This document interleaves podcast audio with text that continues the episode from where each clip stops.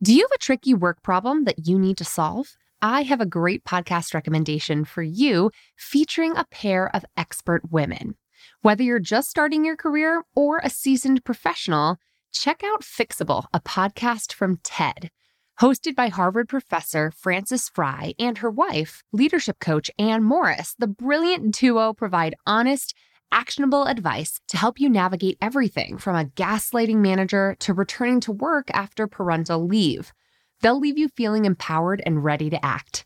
Listen to Fixable wherever you get your podcasts.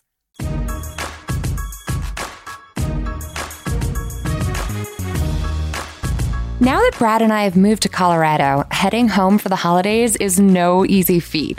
Both of our families are from the East Coast, and flights home during the holidays are crazy expensive. But this year, we spent a whopping $11 on our round trip flights. And last year's weren't much more expensive either. The beauty of spending as little as possible on holiday travel is that it affords you more funds to spend on gift giving instead. So here are some of my go-to strategies for saving big on holiday travel. The first, which might not be of much use to us at this point, is to book early. The savviest travelers have already booked December flights in September or earlier. It's true.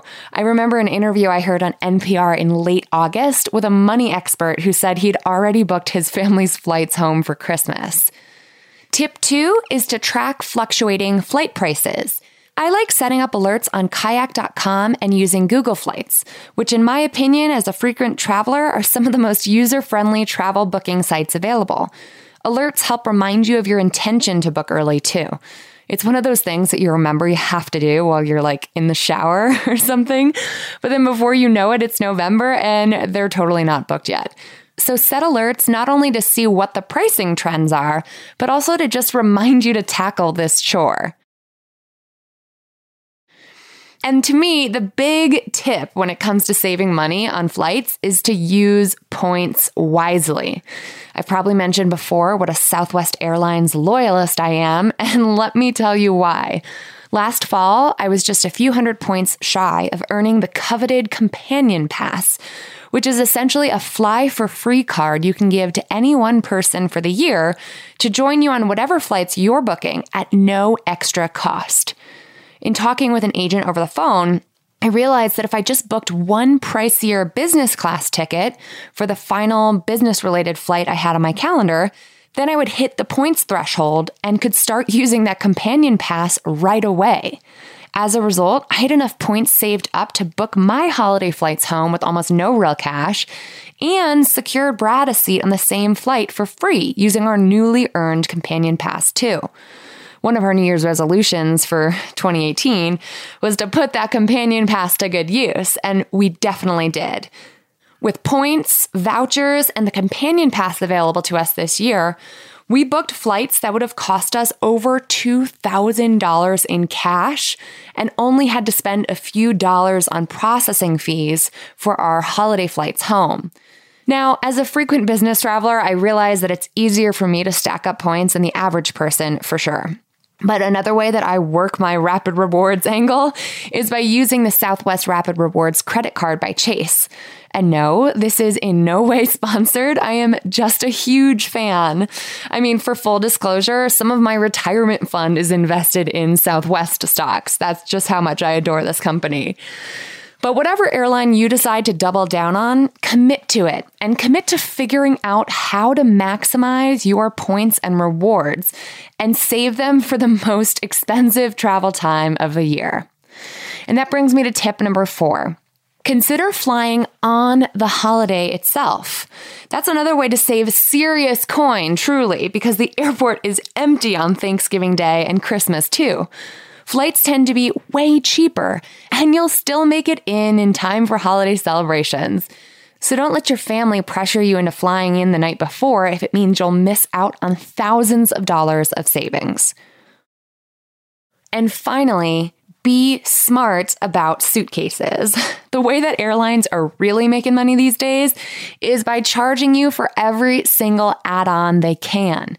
Don't fall victim to the overpackers tax. Try your best to pack everything you need into carry on size baggage only. Most airlines give you a carry on and a personal piece of luggage, which could be a very large stack to the brim backpacker purse at no extra cost. So maximize that. Wear your bulkiest coat on the airplane if that means saving on luggage space. And keep in mind, even if you end up having to check your luggage at the gate, as long as it's small enough to get you through the security line, they'll check your bag at the gate for free. So if you have a choice between paying for a cheaper extra carry on versus shoving it all into a bigger bag as a checked bag, always opt for the carry on because even if they'll check it at the gate, you're not going to pay the full fee for checking a bag then. And when it comes to handling gifts properly, ship your gifts to your destination ahead of time and save the hassle of wrapping everything for when you get there. After all, sometimes TSA has to unwrap your stuff if you take it through the security line anyway. So save yourself the trouble and Amazon Prime that ish to your relatives' homes or wherever you're heading to. If there's no other way to make it work, and you absolutely must check luggage. Try to pay for that at the time of purchasing your tickets or in the days leading up to your travel. Some airlines will offer a discounted rate when you sign up to check your bag online than if you were to wait to decide upon arrival at the airport. Those are my top tips for saving big on holiday travel this season. Just around the corner for so many of us, so I want to hear from you. How are you saving on holiday travel this season? What are your best practices, tips? and tricks. Hit me up on social media at Emily Aries or at boss.org to tell me your tips and tricks, or leave a comment on today's corresponding blog post. You can find a link to it in the show notes, or just head to bossedup.org slash episode 69.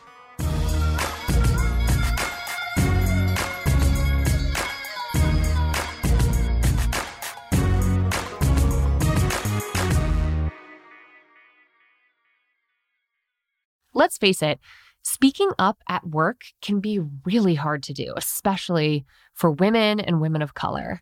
When the stakes are high and you've already worked so hard to just be the only woman in the room, and you want to get everything right, you want to have all your facts and figures accurate before making your voice heard, it's just so much easier to stay silent instead. Researcher Deb Jahanski calls this loss of voice phenomenon. And it actually emerges in adolescent women at greater rates than men, and it sticks with us for the rest of our lives. Self silencing behavior can actually become an unconscious habit unless we consciously engage in practicing our assertive communication skills. And we here at Bossed Up have set out to help women like you do just that.